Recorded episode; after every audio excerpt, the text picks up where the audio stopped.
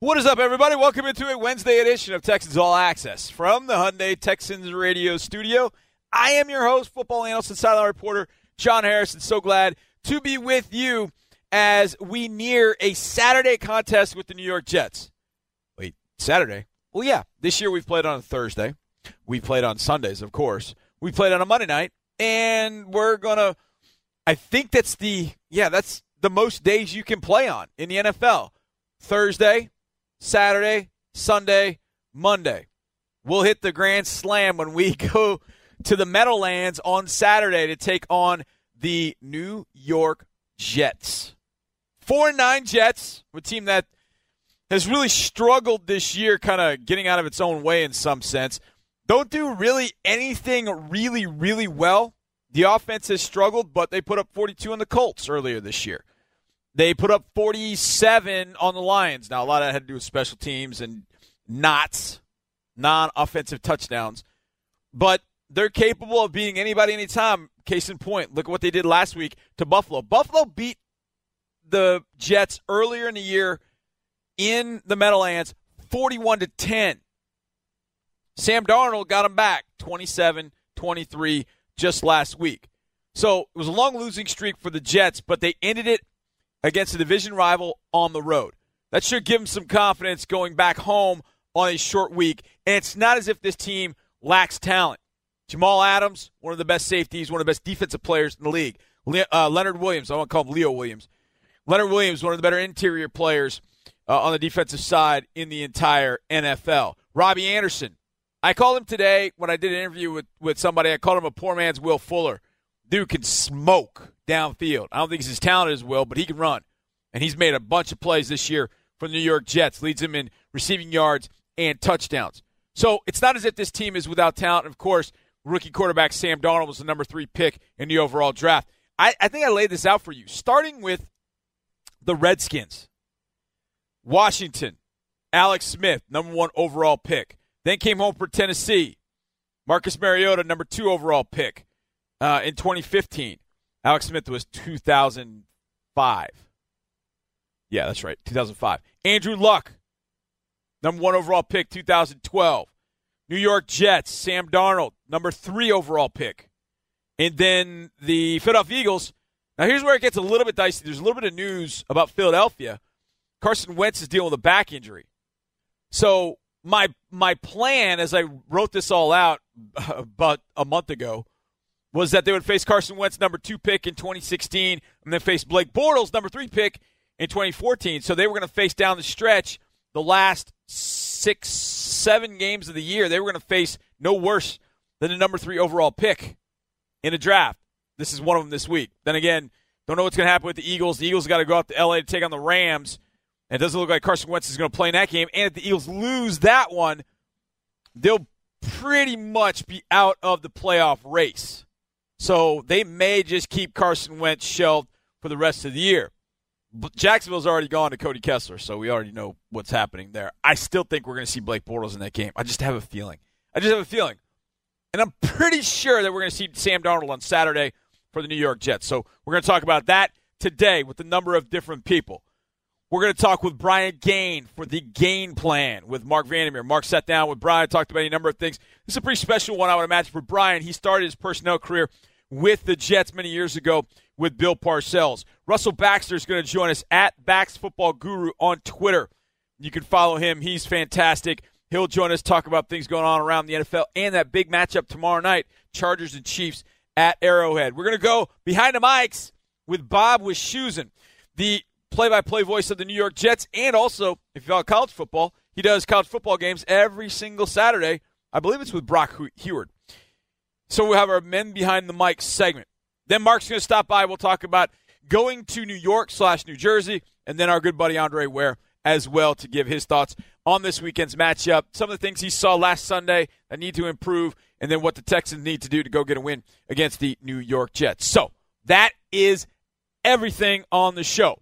So let's get kicked off with some hot reads. This is brought to you by Geico. 15 minutes could save you 15% or more on car insurance. Now, I like on Wednesday to hear from the guys, the coaches, the players, the guys, you know, those guys. So today's a little different though because the normal schedule is is off a little bit. Everything move, is moved up a day, but yet our radio schedule is still the same. So a lot of the things that I end up playing on Wednesday, well, we played some of that yesterday. But then a lot of things on Thursday that I don't get to play, I get to play on Wednesday. Like hearing from Jadeveon Clowney. Of course, JD was asked to start with the the final play of the game against Indianapolis. Essentially, there's a bunch of knees taken after the two minute warning, but that final play when he jumped offside, everybody in the Houston media's been talking about it. It is what everybody wanted to talk with him about, and he finally had a chance to talk about it and said, "Look, I'm I'm mad about it, but I got to put it behind me." I was upset about the play. Of course, uh, you don't want to jump outside in that situation. Made a mistake. Uh, went really I don't know. It happened. I'm past it. That's the right way to go about it. He's got to try and put it behind him. But I've said this a million times. The people that always point out one play in a game, there are 130, 140 plays in the game. One play doesn't change the whole thing. One play doesn't change the whole thing. Now there are six to eight key plays, but there are there are all kinds of things that happen in a football game. That jumping off sides didn't cost the Texans that game. It didn't. But a lot of people wanted to point to it. And a lot of people were upset. I was upset. JD was upset. We were all upset about that particular play. It happened. But if I know JD Clowney, if there's one thing that I've realized about him since he's been here starting in 2014, and I've noticed this about a few of the guys on the team, but JD in particular, he gave one up. He's about to go get it back. He's definitely going to go get it back. That's always been the way. And I think about Hop against Dallas. Hop had that fumble against the Cowboys, and Hop walked over to the sideline. He walked up to Bill O'Brien. He said, I'll get it back. And then he made maybe the the penultimate play of the year with the spinorama against Dallas. So JD is going to go get it back. I that doesn't concern me whatsoever. He's going to go he's going to go get it back on Saturday against the New York Jets. Talked about Sam Darnold, quarterback, and never seen him before. He's a rookie, but you watch on film, you see some of the things that Darnold does, and JD said he makes a lot of plays with his legs. We got to corral him and keep him in the pocket. Uh, same as all week, all uh, every week. Stop the run and try to keep him in the pocket and force him to make turnovers. There's no doubt. I think it's even more important this week because Sam hasn't proven to be as on point as Baker Mayfield, and he's certainly not as on point as Andrew Luck. In fact, he's completing only 53.5% of his passes. Put that next to the numbers of Andrew Luck and Baker Mayfield. You're not talking about the same guy. So you've got to make him throw from the pocket. You let him get on the run, and he's going to destroy you. He will absolutely destroy you. Now, because Darnold is a mobile quarterback, JD talked about what are the keys to facing a mobile quarterback in his position, a guy that rushes from the edge. Everybody rushes to the level of the quarterback and trying to press the pocket, no flybys, uh, no open up the lanes up the middle. Just try to push the pocket and not run by him, uh, make him throw from the well. Uh, that's what we're going to try to do this week. I know JD was frustrated on Sunday, had to be because he got to Andrew Luck a number of times, but he just was not quite in a position where he could could bring Luck down. Luck's a big dude. Darnold's a big guy too. He's probably about ten pounds or so less than Andrew, but he's a big guy too. When they get back there, they're going to have to do everything possible to get both hands on jerseys, grab jersey, whatever they can do to get him down. And JD's going to be a big part of that. Another guy rushing the quarterback that is going to be a part of is Whitney Mercilus. And of course, you start thinking at this time of year when you're nine and four, you start thinking about the postseason. And Whitney says, "No, nah, man." To the postseason, and um, you know, really look forward to that. But you know, we still got to take care of things with these last few games, and not you know put the cart before the horse, and uh, really secure you know saying you know some, some advantages for ourselves going into the postseason. No doubt, he's exactly right. You take care of the business at hand. You have to take care of that, and to do that, you got to focus on execution. And Whitney talked about teams at this time of year still can have some things that that surprise. So you got to make sure you execute the game plan. Everybody can still pull out a bag of tricks every now and then, but we just have to be disciplined, um, understand what we, understand what we need to do, and execute uh, great. Uh, you know, play sound technique all over the place, and really just play with uh, high energy, focus, uh, and intensity, and uh, really, really uh, get ahead in these games and secure those wins as well too. That's a good point. Secure the wins. I, I love hearing that. Secure the wins. Now, Justin Reid also talked in the locker room, the rookie safety. Uh, tough day on on Sunday against the Colts for everybody in the secondary, but he said we're always trying to learn everything we can and do it in a positive way.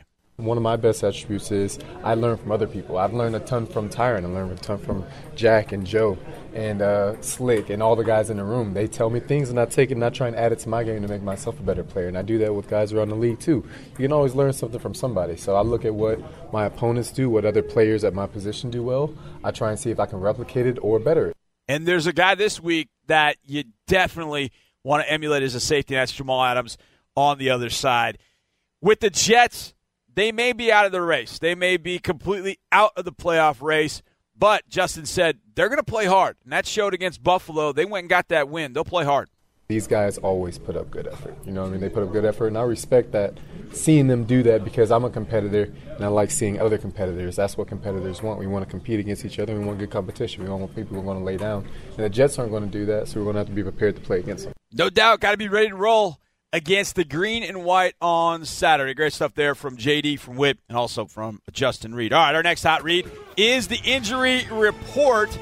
And not a ton change on the Texans side, with one exception, and that is DeAndre Carter went from limited participant to a full participant, and that is great news, such that he might be able to be ready for Saturday, and hopefully, being a full participant today, tomorrow, he'll be ready to go for Saturday, and that's great news to get him back in the lineup. On the Jets side, a couple of running backs, Trenton Cannon and Eli McGuire became limited participants, and that's good news for them. The Jets need to have some running game, and getting McGuire and Cannon back will definitely bolster those chances to get them ready for Saturday. So we'll see if they're ready to go because Isaiah Crowell still dealing with that toe issue for the Jets. So that is your injury report.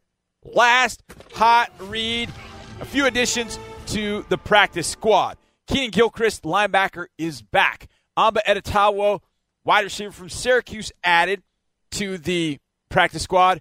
Also, Marquise Shakur out of Middle Tennessee State, a guard added because Deshaun Hall and Kyle Fuller were put on active rosters throughout the league. So that'll get you up to date with who is now on the practice squad after some changes. And I want to make sure I just give a, a quick salute to Derek Newton, who signed with the New Orleans Saints after that horrific injury where he tore both patellar tendons in his knees against the Denver Broncos in 2016. He's been rehabbing forever, and just want to salute him for all that he did for the Texans and then getting an opportunity with the New Orleans Saints. I think is is fantastic stuff. So, Newt, congratulations, my man, and best of luck to you. All right, those are your hot reads presented to you by Geico. 15 minutes can save you 15% or more on car insurance. It's time for the game plan with Brian Gaine man who started his career with the New York Jets, will join Mark Vandermeer next on Texans All Access. The Texans will be in New Jersey on Saturday taking on the New York Jets. And, well, whether you want to call them the New Jersey Jets or the New York Jets is, well, that's uh, your prerogative. But a lot of you will be here in Houston on Saturday. And I tell you that because there's a huge opportunity for you. If you want to get in shape and you want to do a little to help a cause, well, the 2018 running of the Bulls – 5K run and walk presented by HEB is this Saturday at NRG Park. The race finishes on the floor of NRG Stadium, and all racers will get a commemorative race t shirt and entrance to the post race party featuring free food and Bud Light, plus autographs with Texans cheerleaders and ambassadors. Visit HoustonTexans.com today to sign up. What better way to spend a Saturday to run or walk, run and or walk a 5K, go have some free food, throw down some beer, meet some Texas cheerleaders and ambassadors, and then go to your favorite place, wherever you go watch, and watch the Texans beat up on the New York Jets. That's a great Saturday. You don't get that often on a Saturday because the Texans are playing on Sunday most times. But late in the year, you get a Saturday game. So that's one way that you can do it. Running of the Bulls, 5K run and walk, presented by HEB this Saturday at NRG Park. Go sign up, HoustonTexans.com. All right, it's time for the game plan. And this one is a little extra special, I would imagine, for Brian Gaine.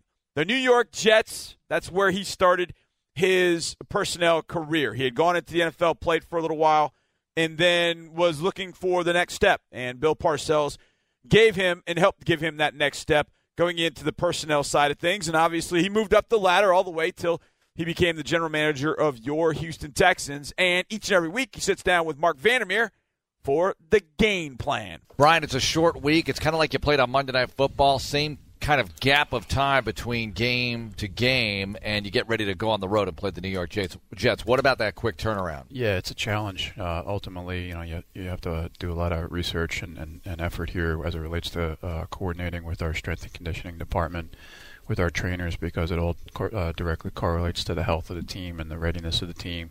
Equally, the practice plan in terms of giving the players the proper time to recover and get ready for, for a performance on Saturday. So that's a fair fair uh, evaluation of it. But look, we we got a quick turnaround, and we got a very important game this week. It's a conference opponent, has a direct impact on playoff seedings, on playoff chances. But but nothing else matters in terms of playoffs if we don't win this game. This is the, Right. the most important game because it's the next game. It's an opportunity opportunity for us to get our tenth win of the season, to get to go ten and four in the season, and the Jets are coming off an impressive victory this past week on the road up in Buffalo, a tough place to win. So we got a good challenge ahead of us. Just to put the Colts game in the rearview mirror, what were your thoughts on that performance? I know you did some good things, but you didn't do enough to get over the hump. Yeah, so dis- disappointing anytime you come out on the short end, especially uh, in a division game and a division game that was being played at home. Uh, of the four losses we had this year, this was another one-score game. You know, another three-point loss. If you look at the the losses that we've had, none of them are good. Um, but we had an opportunity, at least being at the end of the game, to, to position, position ourselves to go for the tie or the win. Unfortunately, that didn't happen. But there were some good things that came out of it. You know, when I think about our offense, you know, we've we've had a ton of red zone opportunities this year. You know, we haven't always come out of there with touch, touchdowns, but we went three for three in the red zone. That stood out to me. We were three for three in goal to go situations. We actually had 25 first downs yesterday on offense. Um, unfortunately, that didn't lead to victory, but those are some of the things that stood out. And I, and I felt like our young tight ends had a presence yesterday in, in the passing game. Defensively speaking, uh, look, they, they scored more points than we did. That's the way it goes. Uh, you know, 17-7 at half. We held them one touchdown the, in the second half. Um, but what I was impressed with with our defense was there was it was an excellent start to the game. Uh, I think we had three straight three and outs on defense as it related to us playing the, the Colts offense. Um, we, we did stuff the run, and that's something we're priding ourselves on. Uh, just came up short, let up too many big plays, and uh, just didn't score more points than the opponent. But we have uh, we have no time. We have to turn the page and, and move on to the Jets because we got a big challenge ahead of us. Because you only can dress 46, you got thin at that slot receiver spot. You're already without Keke Coutee, and then DeAndre Carter goes out. What about a guy like Joe Webb? I know he didn't light up the scoreboard or anything, but his ability to go in there and do something for you in that spot. Yeah, Joe is a football player. People have asked me to define him uh, before. You know, is he a quarterback? Is he a receiver? And, and, and the way I answer that is Joe is Joe is a football player. Um, gives, us great roster flexibility and value on the 46 man, not just on the 53. Because in a game setting, when you're dressing 46, he plays on fourth down for us. He's a he's a core special teams player for us. He also can be our third quarterback. He also can be our emergency wide receiver. And, and unfortunately, it led to that event yesterday where he had to go out there and, and be an emergency receiver. So he proved his value in that regard. Height, length, good play speed, good play strength. Kind of a multi-purpose player, a utility player, and that's valuable for us on the 46-man roster. What are you seeing in the New York Jets? Sort of an unpredictability element there with the rookie quarterback. Sure. So Darnold had missed some games. The quarterback, obviously, they've, they've invested a first-round high pick on the young quarterback. Very athletic guy, uh, good size, good arm talent, a quick release. He's very mobile, very athletic. He's a he's a two-dimension player. He can make the throws necessary to get first downs, but he also can get first downs with his legs. So that's going to be important for us to, to be aware of. As it relates to defense, they got some some core players up front. You know, Leonard Williams is a handful. Uh, talented three down player. Uh, gives them an inside rush presence on third down. That that'll be something that we're certainly going to have to be aware of. Um, and Jamal Adams may be one of the best defensive players that we play this year, at least in the top five. Young, a promising safety with uh, ball hawk skills, very good coverage skills.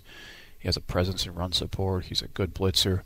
So those are some of the players that stand out, but they're coming off an impressive victory, and, and that's a momentum builder for any team going on the road up to Buffalo and, and, and getting a victory. So they're going to be playing with confidence, and they're playing to win us just as much as we are. So we got our hands full on Saturday. Brian, Bill O'Brien talked about the weather and the fact that you can prepare in some not so great Houston weather here for what might not be so good there mid 40s, rainy, windy, wind coming out of the north, that kind of thing. And to people in the Northeast, it's no big deal up there, but maybe for Texans it is. Sure. So the next two weeks, I know the most important ones, the Jets. For these next two games, we're going to be playing in the Northeast elements here in December, but but that's what December football is all about. You know, you got to be able to win when the elements arrive. And in this situation now, in terms of going to a cold weather environment, that's going to be the case for the next two weeks. But we feel like we're, we're built to succeed in December, and uh, we're optimistic that you know our preparations through the whole season how we train our guys. Uh, how we feed our players and, and the education that we get them, that our players will be ready to go come Saturday uh, in the December elements in the in uh, the Northeast. I know it's all about what's happening on the field Saturday with you, but the Jets is the organization that was your entry point into the NFL. And and what about that when you were a young man trying to make it as a player and then eventually got into scouting? Yeah, very thankful for that opportunity, both as a player and as a as a front office scout. Uh, 1997, I signed as an undrafted free agent to enter the NFL with the New York Jets at the time, or 1996. Um, spent a year in the practice squad there. Went to training camp with them in 1997 and got released from there, and then spent the t- 1997 season on the New York Giants practice squad. Uh, in 1999, I got hired as a uh, low-level scouting assistant, entry-level scouting assistant by Bill Parcells, and spent seven years at the Jets, climbing through the ranks on the scouting side of things. Uh, worked under Bill Parcells, worked under Terry Bradway. Very grateful, very thankful for, for those opportunities. I wouldn't be where I am today without the foundation uh, and the opportunity that was given at the Jets years ago. What was it like working for Bill Parcells as such a young man trying to make your way? Sure. Uh, the best way for me to evaluate or to to express that is is to say that you learn things and you saw things that perhaps you'll never see in a manual or a textbook, and they were hands-on experiences. Very fortunate and thankful to have had the opportunity to learn under him. Um, it, it was almost a master's degree in football operations um, to learn and see how the whole football oper- operation worked. Um, great football knowledge, and uh, to have that, that chance to sit and learn learn underneath underneath him, and to have those conversations about player acquisition, how to build a winning program, how to build a proper football culture, how to create a culture of accountability, create an environment conducive to winning. Also, learning how the coaches and the scouts work hand in hand and how to build a team through um, what would be I would call system-specific scouting in terms of the types of players, the prototypical models, what they what they were, um, and then following that up by just letting the, the board speak to you when you pick players. So uh, learned a ton under Bill. Extremely thankful. Uh, ton of gratitude. I wouldn't be here today without him. When you are watching a game, you're not coaching it, so you're watching it and every play and every nuance of it. How do you go about it? Are you making notes on every individual player? How do you digest a game as you're watching it from the booth or wherever you are? Yeah, from start to finish. You know, when when the game starts, I'm thinking about special teams. Um, you know, obviously the field position is critically important. How the field is tilting. You know, being aware of where the injuries are, being aware of where the matchups are, where the strengths are, where where the, the disadvantages may be, and then I'm evaluating as the game goes on in terms of situations. When situations emerge, you know, how we're managing first down um, down and distance ratios, uh, third down, how are we doing in, in those situational game management moments. Naturally, when injuries occur, that's always our, our biggest fear and, our, and our, our biggest disappointment because I know how much much the players put into the preparation for the week. But if we're we're dealing with injuries, then we're thinking about the contingency plan of how we, we replace those players. And the coaches always have a great plan for that when that happens because you're only dressing 46. So if this happens, then we're going to do this. If that happens, then we're going to do that.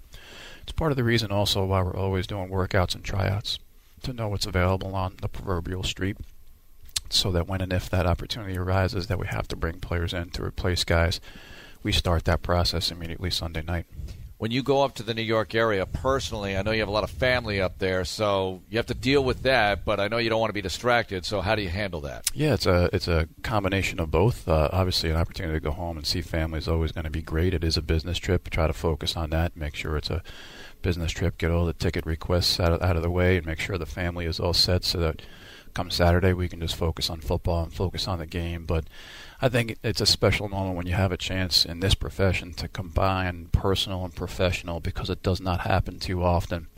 And to get the opportunity to share my football experiences with my family, being the youngest of five brothers, and obviously being from New York, New Jersey, that's where all my roots are. It, it'll be a special experience for the family. Brian, good luck. Thanks a lot for joining us. Thank you. That's pretty awesome. Getting to go back to the place where you grew up, see a lot of family and friends, and see your Texans get a win. I'm kind of lucky. Oh, I mean, I'm, well, Brian's lucky. Brian's lucky, but you know, I get to do it too each and every week, right here when we play at home. Actually, back in my home state, so I understand what Brian is going through. This will be pretty cool for him. A couple, I think it was a couple weekends ago. I think it was the Cleveland Browns game. He had a, a bunch of guys that played at Maine down here, kind of like we do for our Brown University football reunion, where we have you know 20, 25 guys come down each every year. We pick a game, and this year we picked the Buffalo game. I think it was the Buffalo game. We picked that game and got together, congregated somewhere around Houston on on the night before. The guys did I actually had to call a game the night before that, and then go to the game, and then afterwards we all get together, hang out, tell all these old war stories, if you will. It's kind of good stuff. And then Brian did that a couple of weeks ago with his buddies from Maine, and now he gets a chance to see his family up in New Jersey, a place the Texans haven't gone much to go play. They rotate with the AFC East every three years, and so that's why we're playing them. But we haven't finished in the same spot as them, and that's how you end up crossing over with two other teams. That's why we're playing. That's why we played Denver this year. That's why we played Cleveland this year. Last year we played Cleveland because we were playing AFC North. This year we played Cleveland because we, unfortunately, both finished last in 2017. That's why we faced Denver as well. But none of those teams going to finish last this year. I don't believe.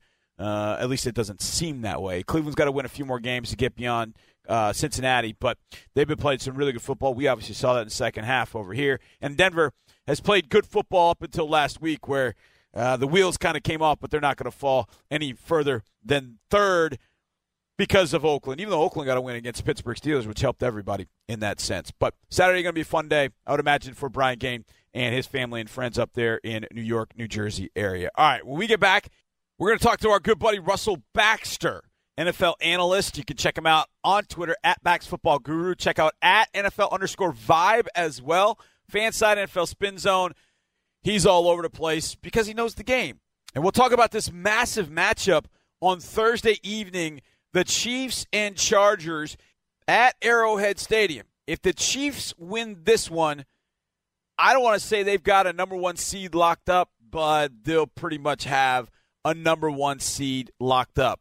If the Chargers win, well, you got AFC West chaos. And then there's probably some tiebreakers that we got to figure out, and I don't have the time to do it right now, so I won't do it right now. But Russell Baxter will help us through it all next, right here on Texans All Access. Welcome back to a Wednesday edition of Texans All Access from the Hyundai Texans radio studio. Joining me right now, as he does each and every week, you can follow him on Twitter at Bax Football Guru. You also want to check out his other Twitter account as well at NFL underscore Vibe V I B E fan side NFL Spin Zone. My man Russell Baxter knows it all. Russell, how you doing, my man? I'm doing well. What a wild, wacky, crazy. Use every analogy you can. I mean, we saw some crazy stuff last Sunday in the NFL. Yeah, we saw quarterbacks throwing no look passes. We saw a two win team knock off the Pittsburgh Steelers. I don't even know exactly where I should begin, Russell, but I will. I do know where I should begin, and not that I want to. But the Texans took one on the chin uh, against the Indianapolis Colts, and that is a much improved Colts team. I thought it in week four, I thought it in week 14. I think if the Colts get into the playoffs, they could make life difficult for any team they're going to play, which could be the Texans, which could be the Patriots, could be a lot of teams, depending on what happens down the road. Heck, if things if things the bottom drops out here in Houston, maybe the Colts step up and win the South.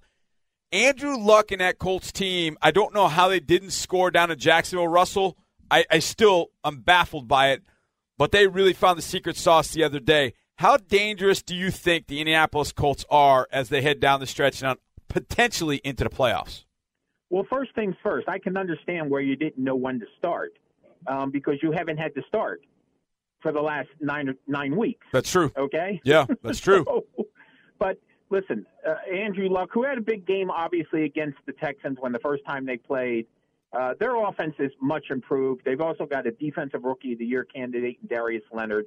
But the star of that team right now is the quarterback and the off- improved offensive line play, which we haven't been able to say that about the Colts offensive line. I was talking with somebody today, not in our business necessarily, but um, listen, there's been a lot of great, outstanding rookie performances.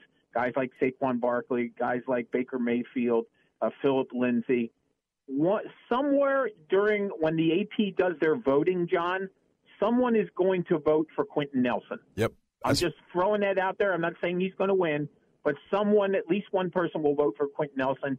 Um, he has made a big difference on that Colts offensive line, and you know Frank Reich can tell you something about a quality offensive line paving the way to a championship. Not saying the Colts will do that, but we saw that in Philadelphia last year. Offensive line and offensive line depth was really the key to the Philadelphia Eagles season. Yep, absolutely was. I mean, when when Vaitai went over to the left side and was able to play that he, the way he did, you know, it's pretty amazing. And, and Russell, you bring up this point, and I'll, and I'll I'll take it in that direction. Last year, the Philadelphia Eagles had they had Doug Pederson call the plays. Frank Reich was the offensive coordinator. John Mm-hmm. DeFilippo was the quarterbacks coach. He then goes up to Minnesota as the offensive coordinator, and Russell he doesn't even make it through the season as Mike Zimmer fired him on Tuesday after the Monday night debacle, if you will, against the Seahawks.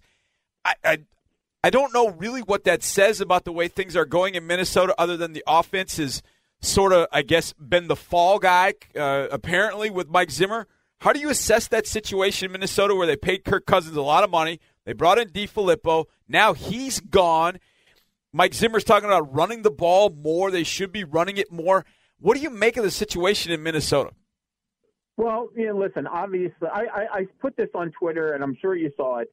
The two numbers that stand out from the NFL this year that I've heard talked about more and retweeted and on social media more than any other two numbers, John, has nothing to do with a football score. One of them is 100 million, Yep. and the other one is 84 million.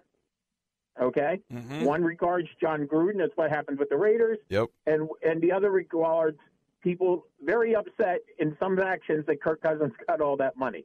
But to be fair, you know, I thought the Vikings would be better this year because I thought Kirk Cousins was going to a place where they had a top-notch defense and a running game. Correct. Last year, the Vikings were seventh in the league in running the football, and that was even with Dalvin Cook going down. Okay, mm-hmm. but their offensive line this year has really missed the mark. Dalvin Cook's been banged up. They are 30th in the league in rushing. So I understand. You know, we have seen it with a lot of teams Green Bay, Pittsburgh, Minnesota. The lack of balance. You know, it's great that all these rule changes are going on and so on, and it's great that quarterbacks are throwing for a lot of yards and, and completing a high percentage of passes. But if you don't have the balance and you can't keep your defense off the field, I mean, think about the Vikings this year.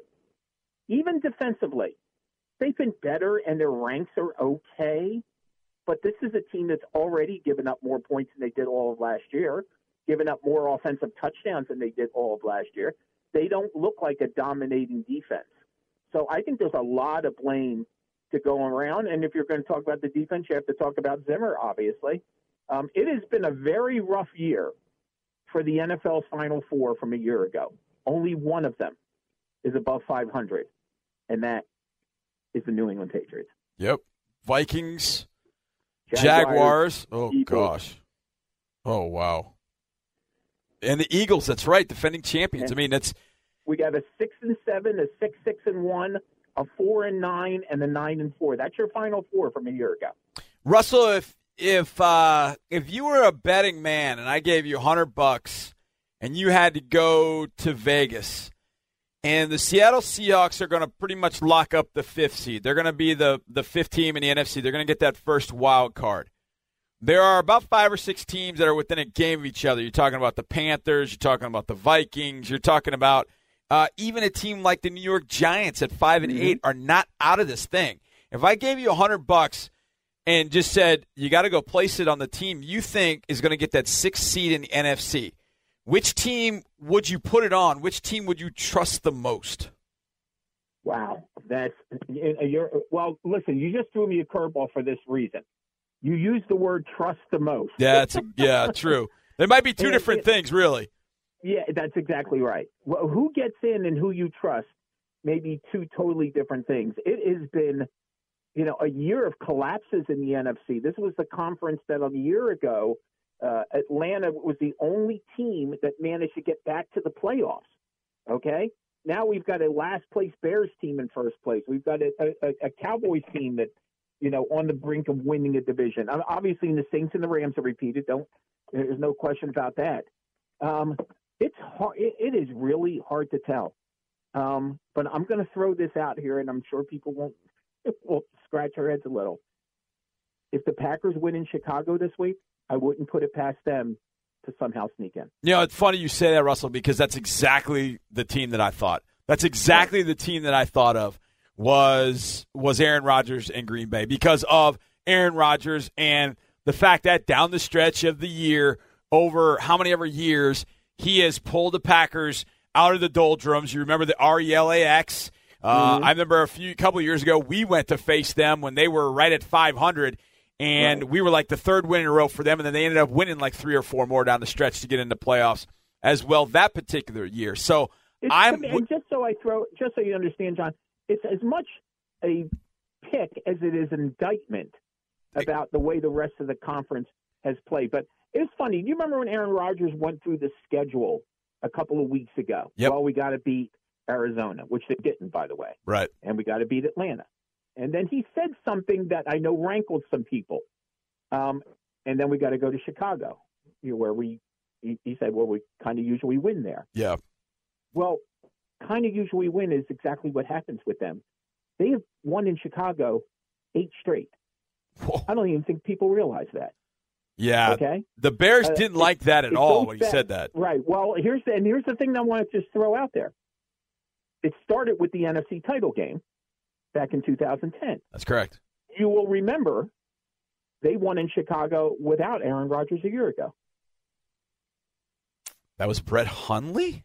Yes, Oh my no Aaron. Rodgers in Chicago. Oh my gosh. So I'm just saying, I understand. And listen, the Bears. I'm not saying they're going to they're going to do it. I don't know. I wouldn't put past the Packers to pull it off. I'm just saying.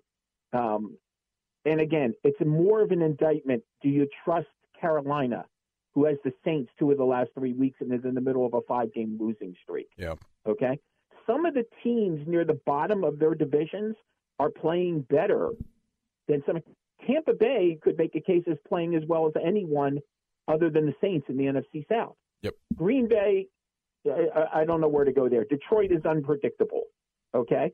You mentioned the Giants. Are they playing better than Philadelphia and Washington? I would say so. Yes. So it's it's it's going to be fascinating. I, I mean, are, are we going to get? It, let me ask you this: Is the 16 going to be eight and eight or below 500? Well, I'll tell you this, Russell. If that if that sixth seed is seven and nine, I wouldn't. I I would put my money on the New York Giants because mm-hmm. the way they the way that they have found themselves running the ball, Saquon Barkley, the offensive potency that the Giants can have with Eli throwing the ball to Sterling Shepard, to Odell Beckham mm-hmm. Jr., to Evan Engram. I said before the year that was the one team that I had my eye on because of that offense. That offense was going to be so powerful if they could stop anybody and play all right on defense. Well, the other day against Washington, they played all right on defense. Now they're mm-hmm. facing Mark Sanchez, but if that six seed is seven and nine, I would put it past the New York Giants to be that six team, and what a story that would be. Well, listen, I just actually came up with the really best answer. I would give the six seeds to, to UCF. yeah, invite invite him to the NFL playoffs. That would be the right way to go. Russell, Thursday night, tomorrow night, we will have an AFC West battle uh, of two. You could argue maybe the two best teams in the AFC, and they just reside in the same division. I think you could say that they're the two best teams, even though I would like for it to be the Texans. And I think New England fans are like, hey, don't forget about us. We're always there. But I think right now, the two best teams in the AFC are the LA Chargers and the Kansas City Chiefs. And they take on one another. If the Chiefs win, then they've pretty much got a bye locked up. They will have, I think, they'll clinch the AFC West at that point and render the Chargers a wild card team. If the Chargers win, then it becomes all kinds of chaos. But this is the kind of game that I know that the NFL wanted to have on Thursday night, and they've had a few. They had the Saints in Dallas uh, two weeks ago. They've got this one coming up on Thursday night with the Chargers and the Chiefs. This is a heck of a football game. How do you see this one? What do you think are the most important things in this Chargers Chiefs battle? Well, health at the running back position for the Chargers. Um, you know, as of right now, as we record this, um, we're not sure 100% about Austin Ekeler and Melvin Gordon. Um, the Chiefs have Tyreek Hill a little banged up. Um, the, the, listen, the overwhelming factor here is the Chiefs have beaten them nine in a row. Okay, they beat them opening day in Los Angeles when a lot of people were geared up and thinking that, including myself. Um, so Anthony Lynn, Philip Rivers, whoever, they have to figure a way to snap this losing streak. Now, I will say this: um, the Chiefs are coming over off a very tough game in overtime um, against Baltimore. I'm not saying that that swings the difference, but when you play defense like the Chiefs, you're vulnerable. And to me, the thing that's impressed about the Chargers this year and the fact that they've gotten to 10 and 3 is they did most of that without Joey Bosa. Yep. And then as of late, they've done some of that without Melvin Gordon. So they're finding ways to get other people to contribute. And again, this is a not want to say a milestone game, but this is one of those program changing games for the Chargers. It's Anthony Lynn's second season. Um, my goodness, they were nine and three to close out. Well, they're nineteen and six in their last twenty-five games um, after going zero and four last year. So, if not now, when? If you're the Chargers, but I agree with you. I think these are the two best teams in the AFC, just for totally different reasons. You want to follow him on Twitter at Bax Football Guru. You also want to follow at NFL underscore Vibe. Follow him on Fanside at NFL Spin Zone. A man knows it all, and you just heard why. Russell, you are the best, my friend. Thank you so much for joining me. You got it. It's always fun stuff to connect with our good friend Russell Baxter. Fun, like our Choose Fun moment of the week, is brought to you by Carnival. Don't forget to enter for your chance to win a cruise every week if the Texans catch a touchdown. Carnival, the official cruise line of the Houston Texans, choose fun. Now, Sunday was not fun. There were not too many fun moments in that particular game. But J.J. Watt got his 12th sack of the year. That to me was fun. It will be our Choose Fun Moment of the Week is brought to you by Carnival. First down at the Texans 38, Luck under center. Luck fakes the handoff. Here's Watt, and he buries Luck back at the 47 yard line.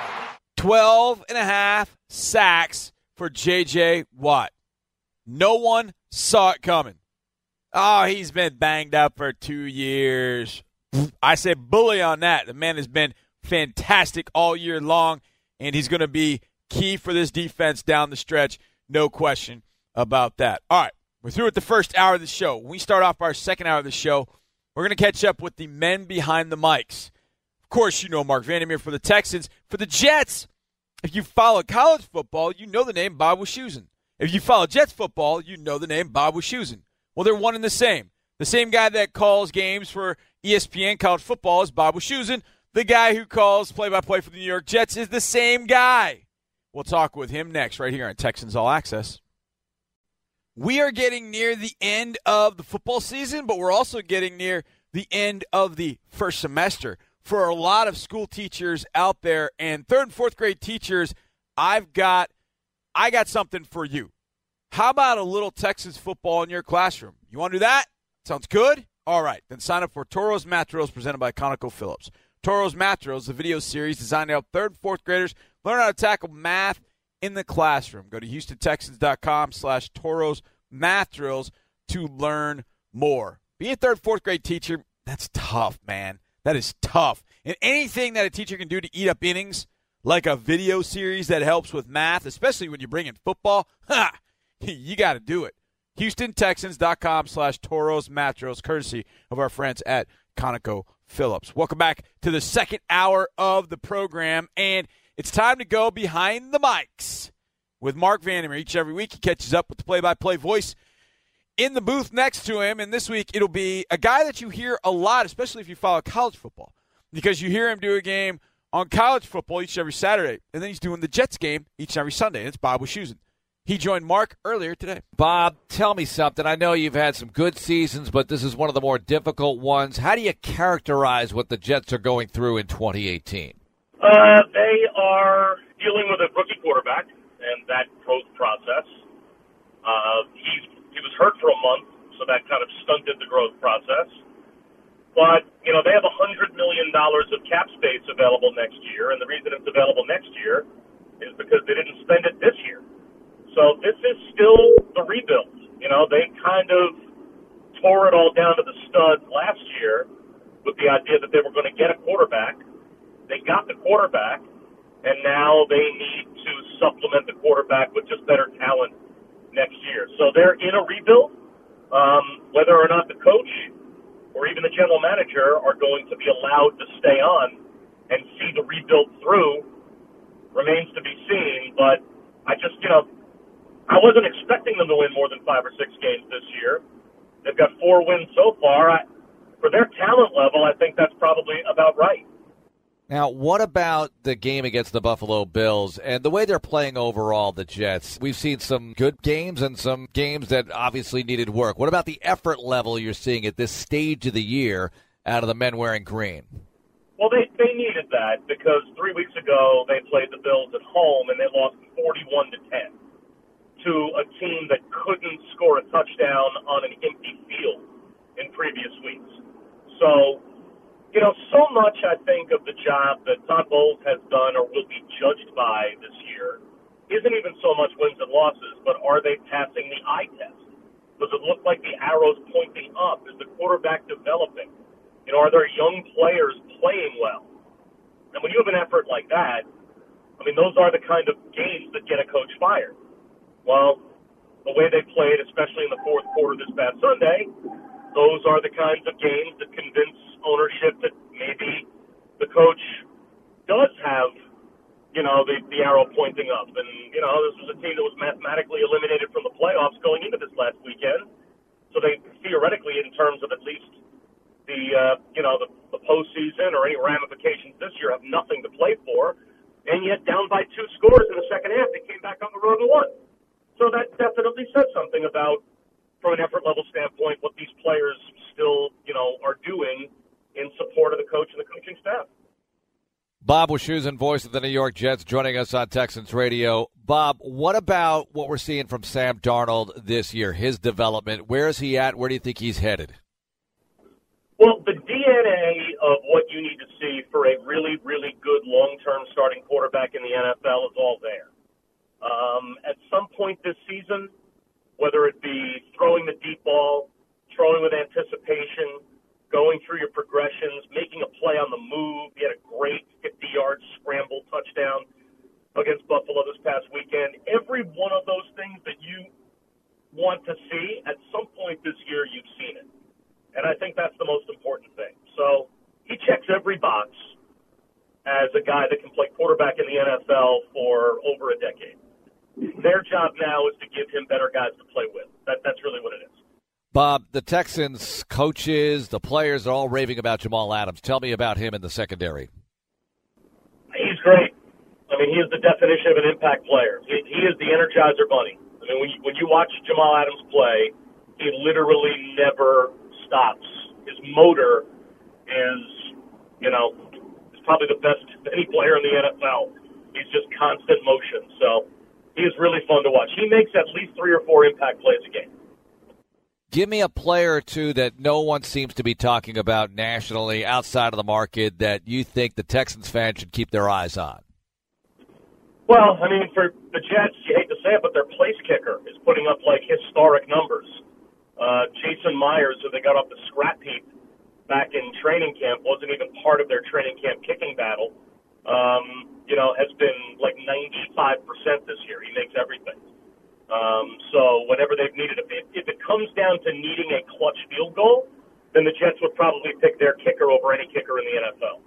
Um, and, and I would say the other guy that may or may not play this weekend, I'm not sure, but a guy that when he's been in the lineup is a really good, solid possession receiver is Quincy Enunwa, who was a sixth round pick out of Nebraska, kind of an afterthought, but has made himself into a really good player.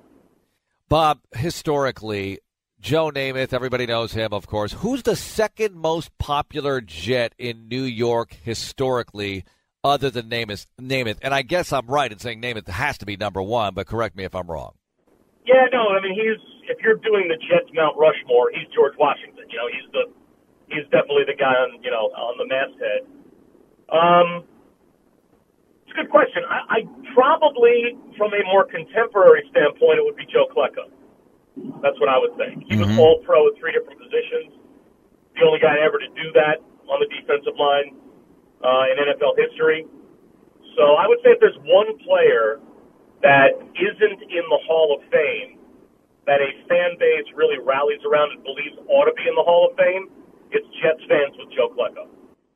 Bob Wischusen joining us, voice of the New York Jets. Bob, we know you do college football and college basketball. You're one of these guys who works pretty much around the clock at this stuff. So give me a story of the tightest connection you've ever had trying to make it to a Jet game to do the play by play. Wow. Uh, I had a game a few years ago in Louisville where I had to get on the last flight of the night out of Louisville in order to get to Atlanta to then connect to, I forget where the Jets were, but I know I had to get to a connection out of Louisville. And Louisville was playing North Carolina, and the game went like four hours and 15 minutes. We were inside a cop car being driven to the airport. Not only were we given a police escort, thank God, but the guy actually put us in his state trooper car. and as we pulled out of the Louisville parking lot, train track crossing bars went down, and a freight train started to go by. and we sat in the car for a solid 10 or 15 minutes while this like 900 car freight train went by. And uh, I think we got to the airport at 7:30 for a 7:40 flight and made it.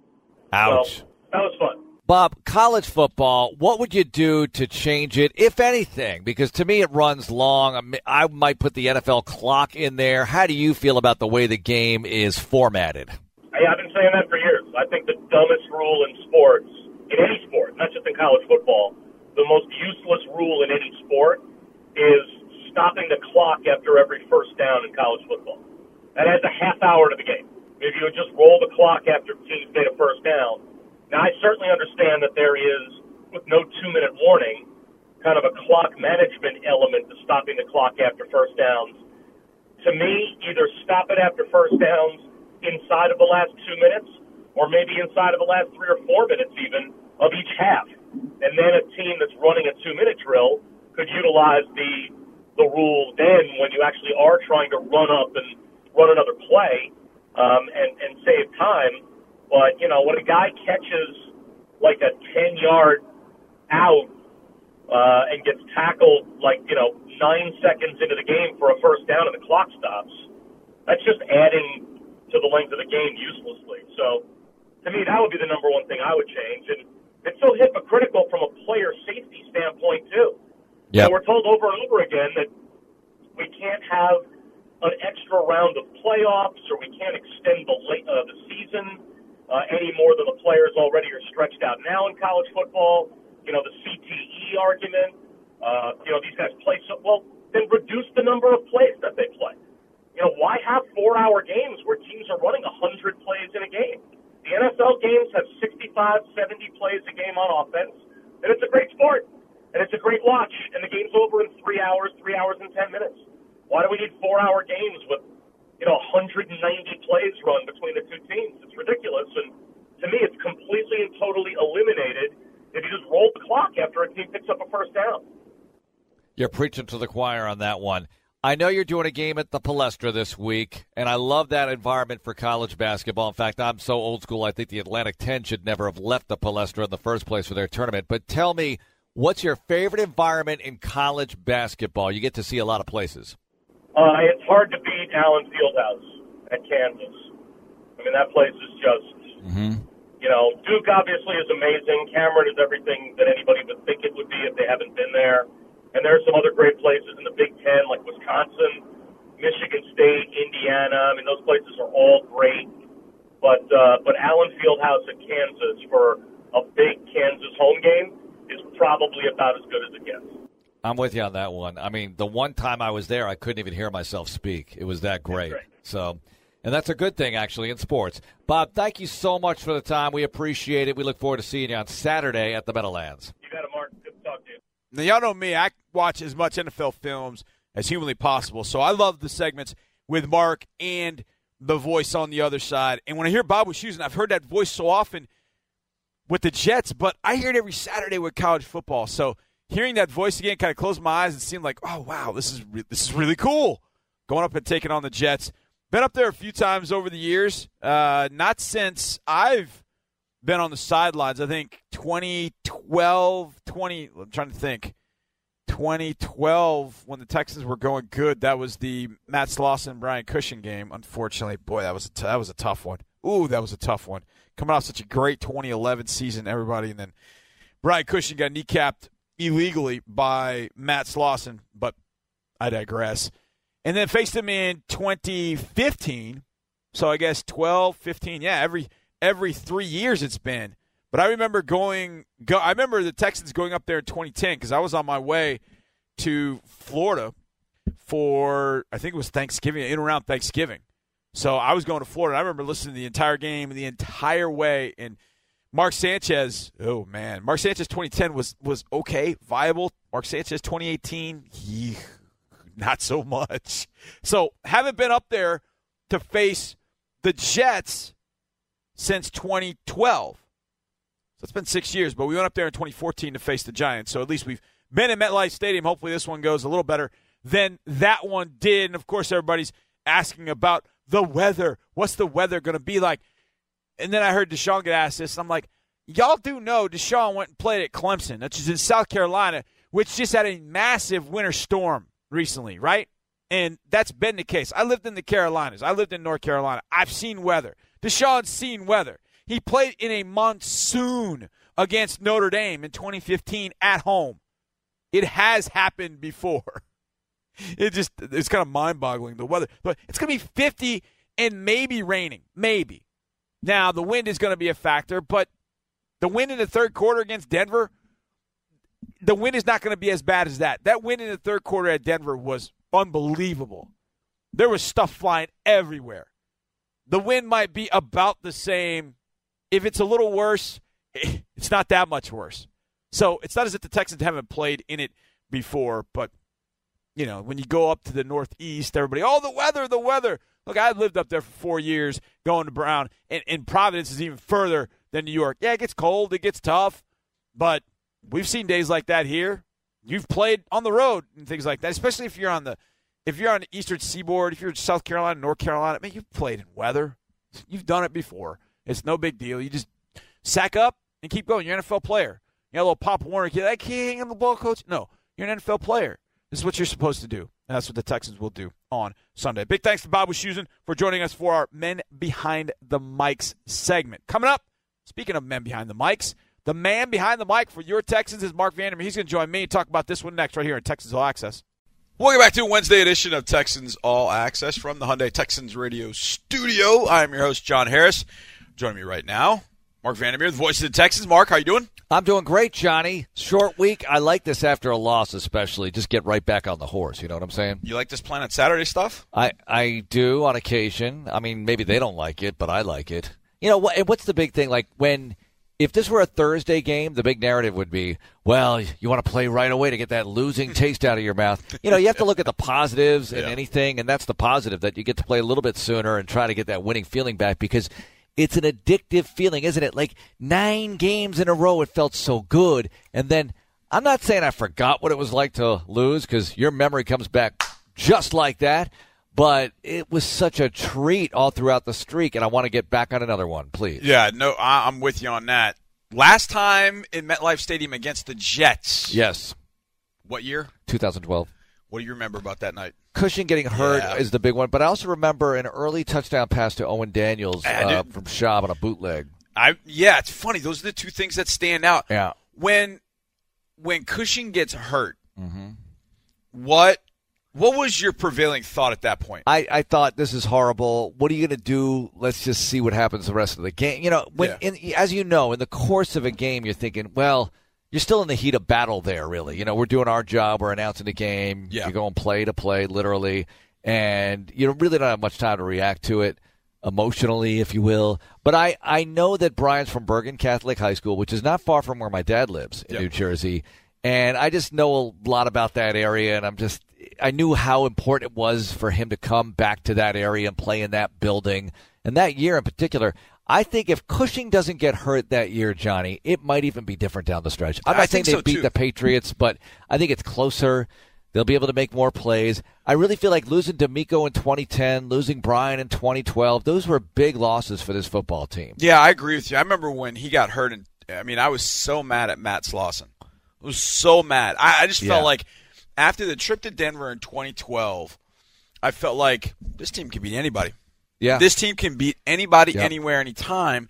And here they are, pretty much. I don't want to say dominating the Jets, but they're take they're making pretty quick work. And I see him down on the turf, and I just remember thinking, "Phew, this this is going to have this is going to have a ripple effect down the road. And I think you're right. I think it caught up to them against teams like the Patriots, and then down the stretch of the season when they could have gotten a bye and lost a few of those games. I mean, that was it was just such a gut punch. And the one I think of mostly was um, the uh, why am I drawing a blank on the um the Vikings? Yeah. The Vikings won in 2012. Here was that the Christian Ponder game? Yeah. I just feel like Cushing. I don't know the right way of saying this. That's a great point right there. I just there. feel like Cushing would not have allowed that. to Yeah, happen. that that's a great point. You know? Because especially then, it was still relatively early. Watt was monstrous that year. Yeah, he Come was on. great. But Cushing was the heart and soul kind of leader of that side of the Right. football. Still a veteran, and boy, they could have done a lot of things. You know, it's funny when it's making me think about what 2011 might have been if Mario hadn't gotten hurt. Of course, the big Yeah. injury is Schaub Oh, that wow. year, but Mario got hurt in Week Five, and they still ended up being the second best defense in the league yardage wise. What would they have done with Mario Williams? yeah, Incredible. So you, you think about that. Uh, Yeah. There are a lot of things to consider here, but it is what it is. And and I just remember that night. It was a prime time game. It was their fifth game of the year, and the fact that they won it so convincingly said to the world, "All right, they're here." You know, Watt had a big play or two at the end, as I recall, and it was good to beat the Jets because the Jets had that 09 opener here with Sanchez. I was Oh. so upset, and then in 2010, Sanchez to was it Santonio Holmes, uh, deep right. in the last 30 seconds of the game. I the mean, that back corner of the end zone. awful, awful finish there. So to beat them at the Meadowlands was really gratifying at the time, despite the loss of Cushing. I remember that 2010 game. I remember driving from here to Florida. That was, I think, coming up on Thanksgiving week, if I remember correctly, because we were going to Florida and we were getting away for, for Thanksgiving. And so I listened, I listened to the entire, entire game. And I'll never forget your, I'll never forget hearing you with that touchdown call because it was like the Texans had been ahead that whole entire game in 2010. And I thought, man, the, the, the defense is not going to blow one today. That's not going to, and then it happened. And they did. I was like, oh, You know, it's funny because my kid was asking me about that year, and I said they should have. Look, I can't say they should have gone ten and six or eleven and five, but three more wins is not too much to ask No for. doubt. When you look at the, cl- and I'm not, you're not going to win all of them. You're not going to win all of them. But when you look at the close losses to the Chargers, Jags, Jets, Ravens. Broncos. Oh, here's why he asked because he's doing a book report on Tim Tebow's book. And Tebow started against the Texans for the Broncos that year and threw for 300 yards Hold on that defense. He did a Tebow. book report on Tebow's Yes. book. Yes, he did. I love your son. Isn't it great? He's- that's the best thing ever. That's that is a totally Johnny Harris in middle school kind Yeah. of move. that is. I mean, we used to have to. I remember. I'll tell you one real quick. I'll never forget this for some reason. I don't know why. It was current events in seventh grade. Seventh grade social studies. It was Mm-hmm. current events. And we had to bring in an article from the paper and then Oh, talk no. about the current event. So I brought in I brought in the article of us winning the little league uh, All Star Championship and going on to the state tournament Smooth. where I had a home run and I had a lot of those guys on the team that were in that classroom. They were I started into it and they're like, "Oh yeah, keep going, keep." going." they told me to keep going. That yeah, I don't know if son would have pulled that off, but I'm I'm proud of him with the Tim Tebow. And then Tim Tebow ended up as a Jet. I I wish I wish we played the Jets more often. I, I not that we, you know, I, I like the trips to New York. We've only been there since 2014, Right. And really, you know, we haven't been back to play the Jets since 2012. But I don't know, going to New York this time of year, Oh, I- I you know I'm excited about that part. Yeah, it's funny. We talk about this from time to time. The Texans being such a young team, the youngest team in the league. When you play some of the storied franchises, now the Jets are an AFL team, and they won that Super Bowl against the Baltimore Colts and everything. McLean told a story this morning on 610 about Kenny Stabler and the Oilers going to Shea Stadium to play. And and I have to fa- I fact checked him and I have to straighten him out on this tomorrow night. Richard Todd did play for the Jets. He thought Todd was on IR, but Todd, who's who was named as replacement, in that franchise's history. Uh, was playing. So apparently, Todd and Stabler, both Alabama guys, went out the night before, and by went out the night, like went out all night and all morning, and you know Stabler got to the team meal. He was really sick, but he threw four TDs and four picks and they lost a close game. Todd did not have good numbers, but it's just that, that kind of stuff. I mean, it's not the going out thing. It's just Richard Todd, Kenny Stabler, Shea Stadium. I just love the history of this Yeah. league, and it's fun to think about. Now you're at the Meadowlands, and this is the second Meadowlands Stadium, and I still think somehow, some way, the Jets should be playing on Long Island, but that's just me. Yeah, I'm with you. I wish the Jets were playing on Long Island. I Yep. wish the Giants were playing at Yankee They both Stadium. play in New but- Jersey. It's ridiculous, but never mind. Yeah, I mean, there's not. I mean, the, I think that to me, the Giants have become synonymous with New Jersey. The Jets, not as much. Like I always, Yep. I always feel like the Jets are still on Long They're Island. lost I- at sea to me. They, Yeah. they really don't belong in New Jersey. And remember the rumor, it was more than rumors, they're trying to get it done, a stadium on the west side of Manhattan. Yeah. Right on the water. Mm-hmm. That, and I know it would have been a big mess traffic wise. I don't know how you pull that off in New York. But if they could have pulled that off, think about a closed roof stadium on the west side of Manhattan, and you could have Final oh. Fours in there. And the, the kind of athletic events you could have in there, it You would be monumental. you wouldn't have wanted to go anywhere else. Yeah, You would not have wanted to you'd go have, anywhere it would be in the Super Bowl rotation. It would be something else. I mean, it would be it would be akin to the Big East tournament times ten. The Big East tournament You was could build in convention center and, and just build up that whole west side. Oh. Now, Oh. look, I know New York hardly needs the economic help. Okay, it's New York, but that would have been cool. Beat the Jets, take care of business. When I when I look at this Jets team, Mark, and I don't know if you see the same, mm-hmm. I try to figure out a way that the Jets can beat the Texans outright, and I and I can't see it. I mean, I I, I mean I, I don't rare I rarely ever say that, but I just don't see it. I- I'll the give you running the backs. horrifying recipe. But I'll give you what I. Th- this is to me the only recipe, and that is we spit the ball out on the turf Yep. all game long, and that gives them opportunities. That's it. If you let them hang around, and here's the other thing: you're you're just not playing well. Maybe there's one turn. Maybe you're minus one in the margin. They got a short field. They scored. Somehow you're just having a bad day offensively and whatever. And you let them hang around. That's when one play can get it done. Yeah. Oh my gosh, a fumble. Oh my gosh, uh, you know, maybe a pick or something, or they hit on a big pass play where it's like Yeah. somebody just fell down or whatever, or whatever. Somebody, Right, they made right. a play. They made a nice play. I was watching. I'm sure you've watched tons of Darnold. He's not inept. You know, No. Darnold can make some No. plays for you, and if he's as good as people think, he's going to get better every week. Sure. And you hope he doesn't get better against your defense. This defense should be able to punish him some, but you cannot take this one for granted. And I know they're not. Now, it- it's funny. I asked Kylie Wong about this last night at the Fuddruckers Texans Players Show.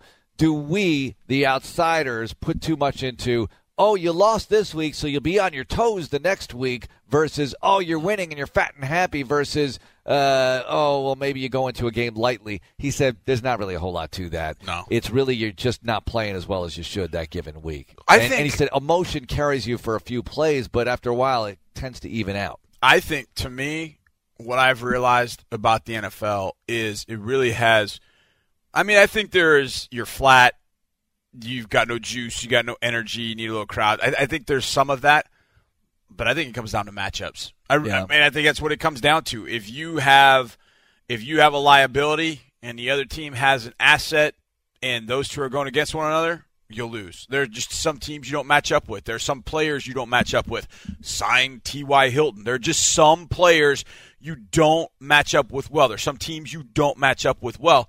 I look at the Jets and I think, okay, Robbie Anderson can run. Robbie Anderson is a poor man's Will Fuller. Quincy, Quincy Enunwa, solid, but Banged should, up. shouldn't beat you. Should not beat you.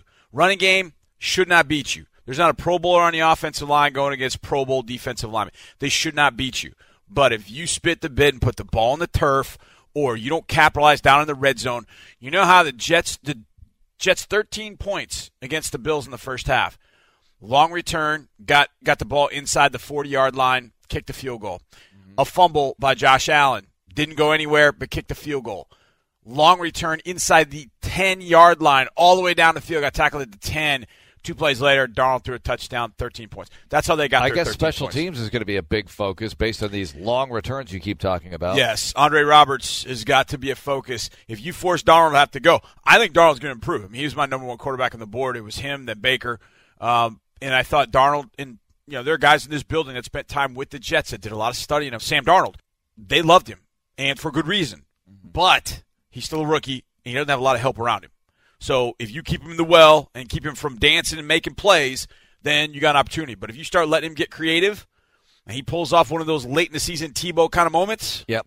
then you're in trouble. Well, that's the thing. And by the way, that Tebow game, I'll just never forget that mile high and uh, late interception by the Texans. Oh, just awful. Oh, he walks over to the sideline and he's like, "Nobody's running the ball but me." I was like, "Oh man, that stinks." That uh, that season, by the way, to finish that point, should have had three more wins. Very conservatively, should have had another winning season as they did the year before. But that's that. That's all I'm going to say about that. Yeah, you know where that? Yeah, 2010. Yeah, I, I mean, I could see that. There's so many close games there that could have gone the other way. Defense just wasn't good enough. Defense better be good enough on on Saturday. That's for sure. So the interview you're playing tonight, Bob Wischusen with the uh, Jets. It's tonight, right? Correct. You know, asking him about who's the second most popular all-time Jet was not an easy answer for him. He's the voice of the Jets. I mean, it's not, and I guess it's tough for most franchises. You know, who's the most popular Texan? Well, it's Water or Andre Johnson. So you have to make a decision there. And Andre's retired, so you know his career has been put to bed. Watt, who knows what happens? I mean, he's having a great year here. Yeah, I so. mean, you know, you got others that are kind of adding to it. Hop and and and uh, Deshaun Yeah, and Clowney, yeah. and there's some. But, But, it, but Namath is obviously number one with the Jets, and then you go from there, and it's not easy. You know, he he Gaston, he talked about Klecko. Klecko, I could see Klecko. Klecko's big, and Klecko's kind of stayed around too. Gaskin, Gastineau's kind of a freak show. Yeah, but he's a fun freak show. Man, he was married. Was he married or just going out with Brigitte Nielsen, who also was with still Sylvester Stallone? Have you seen Creed two? Don't tell me anything. Do not. I have not seen. You've seen it. I want to see it with my son. And you know what? I saw it with my son. What I discovered he about- loved it. He loved it. you know, with small children, you don't get to the movies much, as you know. Mm-hmm. So movies these days, you know, A Star Is Born. It was gone in like two weeks, and it's a massive hit movie. I wanted to go see it. We just got to go to the AFC Championship game, so we travel somewhere so you can see it on a plane. All right, that'd be nice. That would be Yeah, very well, nice. First, you got to make the playoffs, though. Well, that's true. We gotta take care of one thing at a do that. time. I want to go as a as a participant, not as a spectator. Mark, appreciate it. Thanks, Johnny. Coming up next, it's our good buddy Andre Ware right here on Texans All Access. Let's close it down tonight with our good friend Andre Ware. Mark had a chance to catch up with him earlier today. Joining us right now is Andre Ware. And Dre, it's a weird time of year because I would imagine for you, you're doing college football every weekend, but this time of year, you don't exactly slow down, but it becomes bowl season.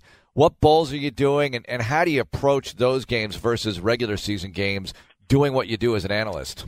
Yeah, it's uh, it's that kind of that time of year where you you almost get actually a little busier uh, when bowl games, especially midweek bowl games, uh, start to take place, and you get uh, assigned a couple of those. I've got the Frisco Bowl up in uh, in Frisco, Texas, where uh, San Diego State will play Ohio, and then the very next week on a Wednesday night in Arizona, the Cheez It, which is Cal and TCU. So those two uh, coming up in conjunction to uh, to Texans travel and and so on and so forth. So I'll do a series of games in a in a in a in a very limited a couple limited couple of days, so to speak. So it uh, it takes an extra, a little bit extra concentration. What is your memory of bowl time? I know that the Heisman year, you guys couldn't go to a bowl. And by the way, side note here, we were talking to Bill, Bill O'Brien about this as well. You know, when he was at Penn State, they couldn't go to a bowl. And he said, why punish those kids for something they had nothing to do with? And the same could apply to your team. You guys had nothing to do with the infractions, coaching, players, everything, yet you had to suffer the brunt of the punishment.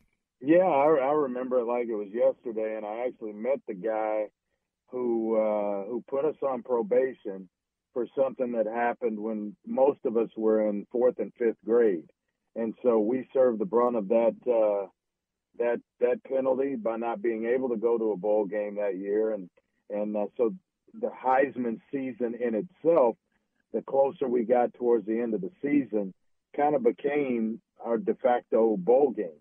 And uh, you could tell guys were playing harder.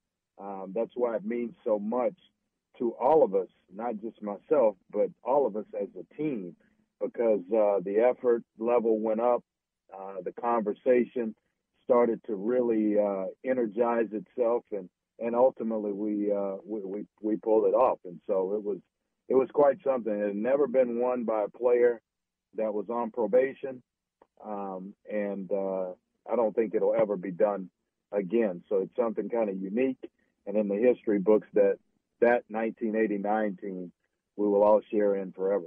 I'm looking at the 88 team schedule, and I know we're just messing around here, but it's the holiday season. Right. We're having some fun today.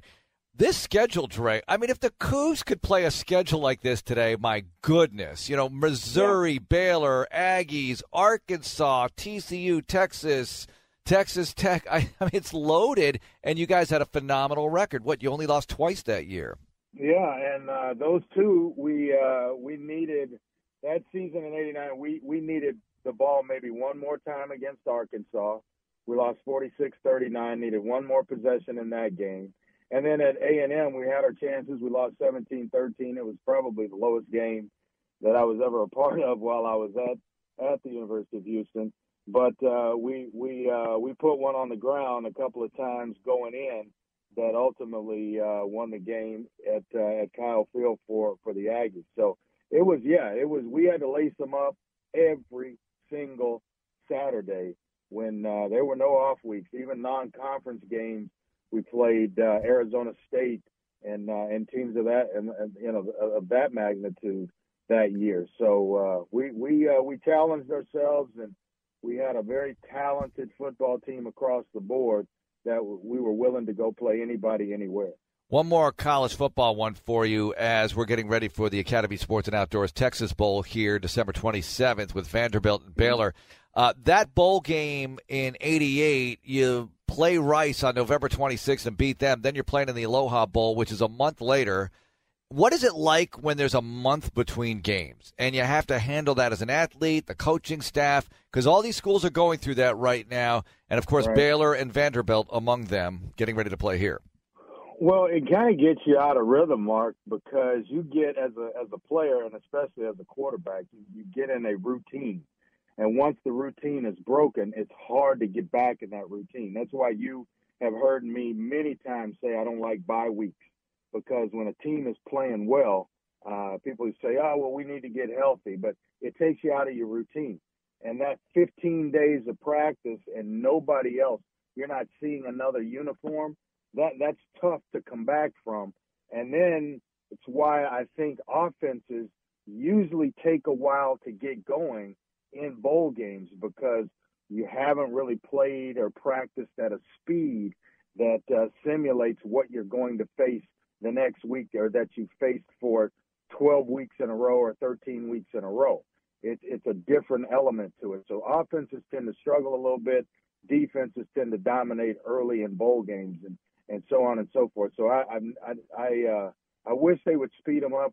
I think that uh, with that break in between, you could squeeze in another game or so and move that sucker to six to eight teams without uh, without any problem.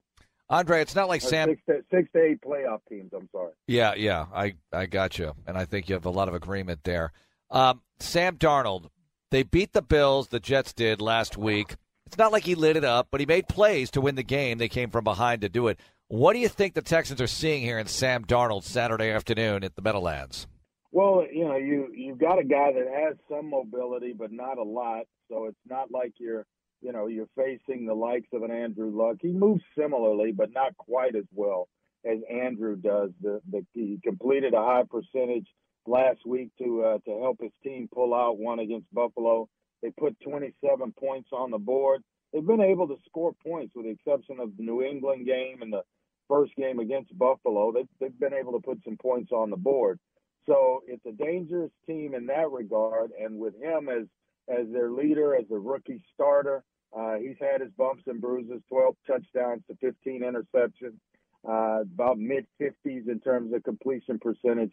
Where you can't allow the, the Jets to get going is in the running game with a guy like Isaiah Crowell or Elijah uh, McGuire, where they give him uh, some comfort in being able to do something and take some pressure off of him. A rookie quarterback, you want to make sure that you keep all the pressure on his shoulders, and at some point, he starts to feel it throughout the game.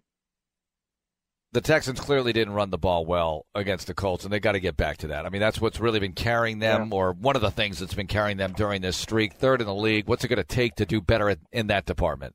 Well, I think it's a healthy uh, Zach Fulton, to be quite honest. I, you know, I, I talk a lot about uh, chemistry and especially chemistry on an offensive line, and it just kind of goes to show you just how important one fifth of an offensive line is. And, and with him out of the lineup, they weren't able to move and control the line of scrimmage.